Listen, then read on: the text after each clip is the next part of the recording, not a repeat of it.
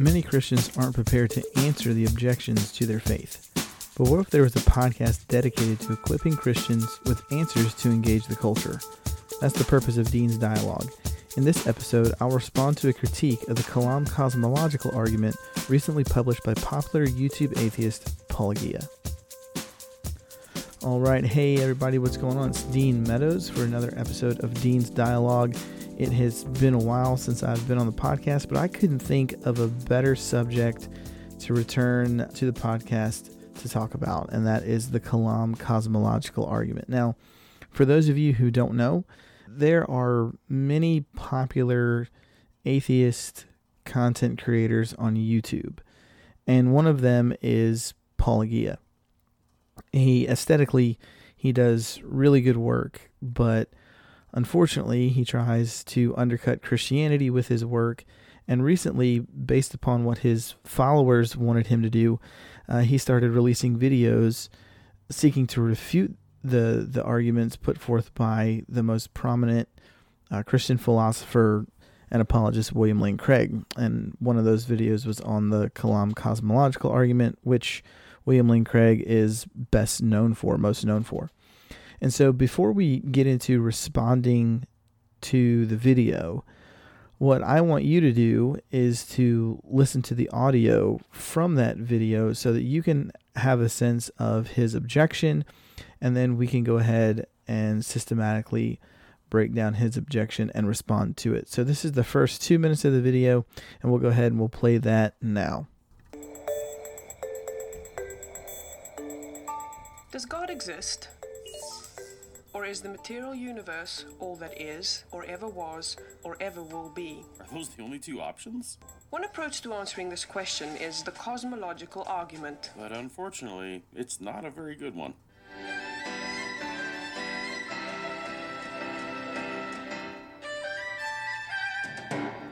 Admittedly, there's no shortage of videos about the Kalam cosmological argument. The Kalam cosmological argument. The argument. Kalam argument. Kalam cosmological Kalam argument. cosmological argument debunked. and the reasons why it doesn't work as intended.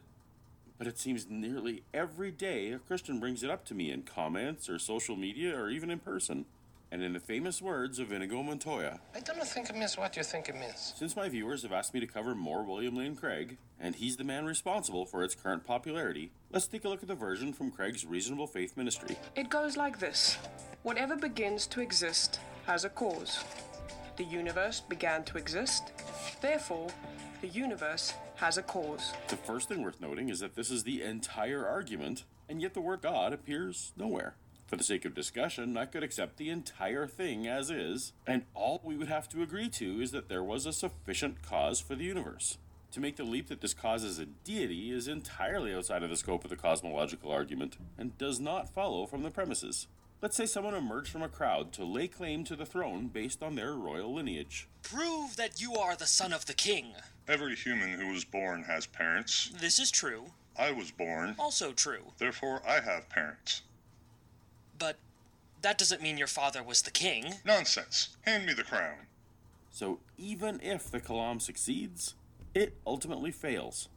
All right, so in the first two minutes of Paulogia's video, his argument is basically that the Kalam cosmological argument doesn't prove that God exists. Notice he says the first thing worth noting is that this is the entire argument. Now, when he's speaking there, he's talking about the deductive argument. This is the entire argument, and yet the word God appears nowhere. For the sake of discussion, I could accept the entire thing as is, and we would have to agree all we'd have to agree is that there is a sufficient cause for the universe. To make a leap that this that this cause is a deity is entirely outside the scope of the cosmological argument and does not follow from the premises.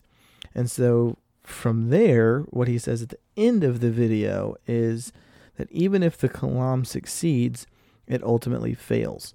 So I have three responses to Paulogia's video. First, I think it's very important to distinguish between the deductive portion of the argument and the abductive portion of the argument.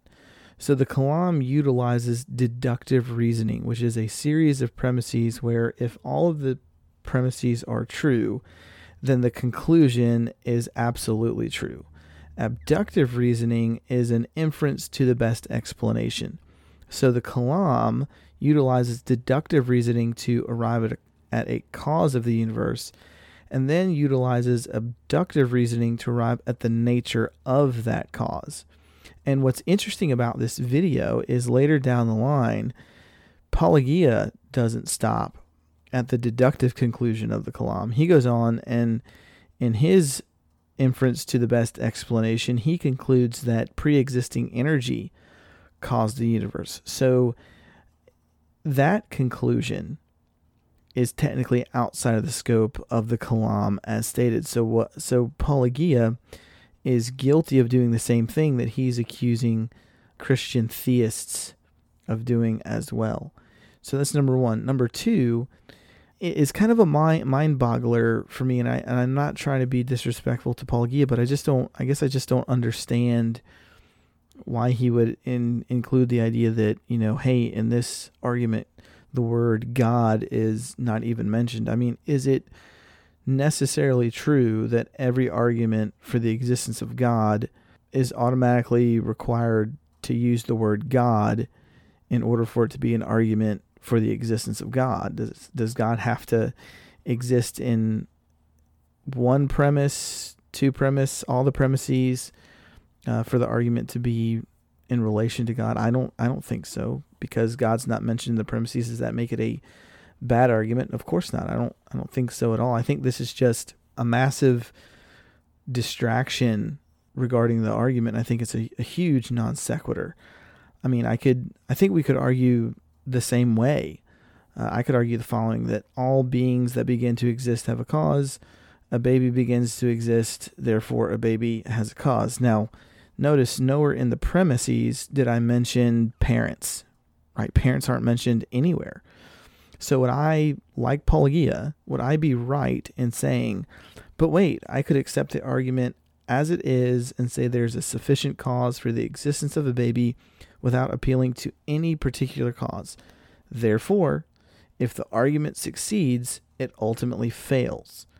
Now, obviously, given the deductive conclusion, I can reason abductively, inference to the best explanation, the most probable cause of babies. It is not necessary for me to use parents in the argument to conclude that parents are the cause of babies in the same way. It's not necessary for me to use God in the premises of the Kalam to abductively conclude that God is the best explanation for the existence of the universe.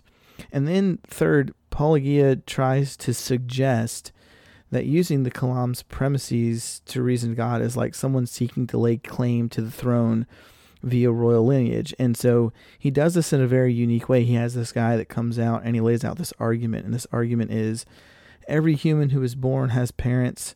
I was born, therefore I have parents. You know, give me the crown. So while deductively he's right, there's still more to the argument. So he's shown that he is in fact human, but the question is, you know, do we have any information that would help us abductively reason that he's the heir to the throne? Okay, who's his parents? What's his last name? Uh, what's the nature of his parents' job? You know, where does he live? Those are all questions that are important, right? That stem from the fact that this guy is is a human and the fact that he was born. So in the Kalam, questions like did the universe begin to exist? What's the best explanation for the existence of the universe?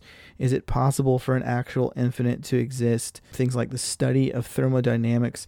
All of these give us abductive keys to answer the question is God the best explanation for the universe? So in Paulogia's Game of Thrones scenario, he once again stops at the deductive conclusion without including abductive reasoning to the best, you know, the reasoning to the best explanation. Who is this person that is seeking to claim the throne? So I think in those three areas, at least in the first two minutes of Paulogia's video, I, I think it's just one big non sequitur and really just goes to ignoring abductive reasoning. And so while Paulogia's video is very well crafted and his objections seem convincing, you know, it seems that uh, upon closer inspection, it does not undercut the Kalam. And so just understand that, that those things are going to be out there. And this is how we answer objections like the ones seen from Paulogia's video, at least in the first two minutes. There's more to come. So thank you for tuning into the show today. Appreciate you listening. And remember, you can always catch us at www.thedailyapologist.com. Follow us on Twitter at Daily Apologist. And then you can catch us on Instagram at The Daily Apologist. We would love for you guys to continue to pray for us. If you would like to donate, you can do that on the website. Once again, that's www.thedailyapologist. And if you want to send us an email, you have a question, go ahead and email us at thedailyapologist at gmail.com. I am Dean Meadows, signing off for another episode of Dean's Dialogue in association with the Daily Apologist. Remember, equip yourself to engage culture.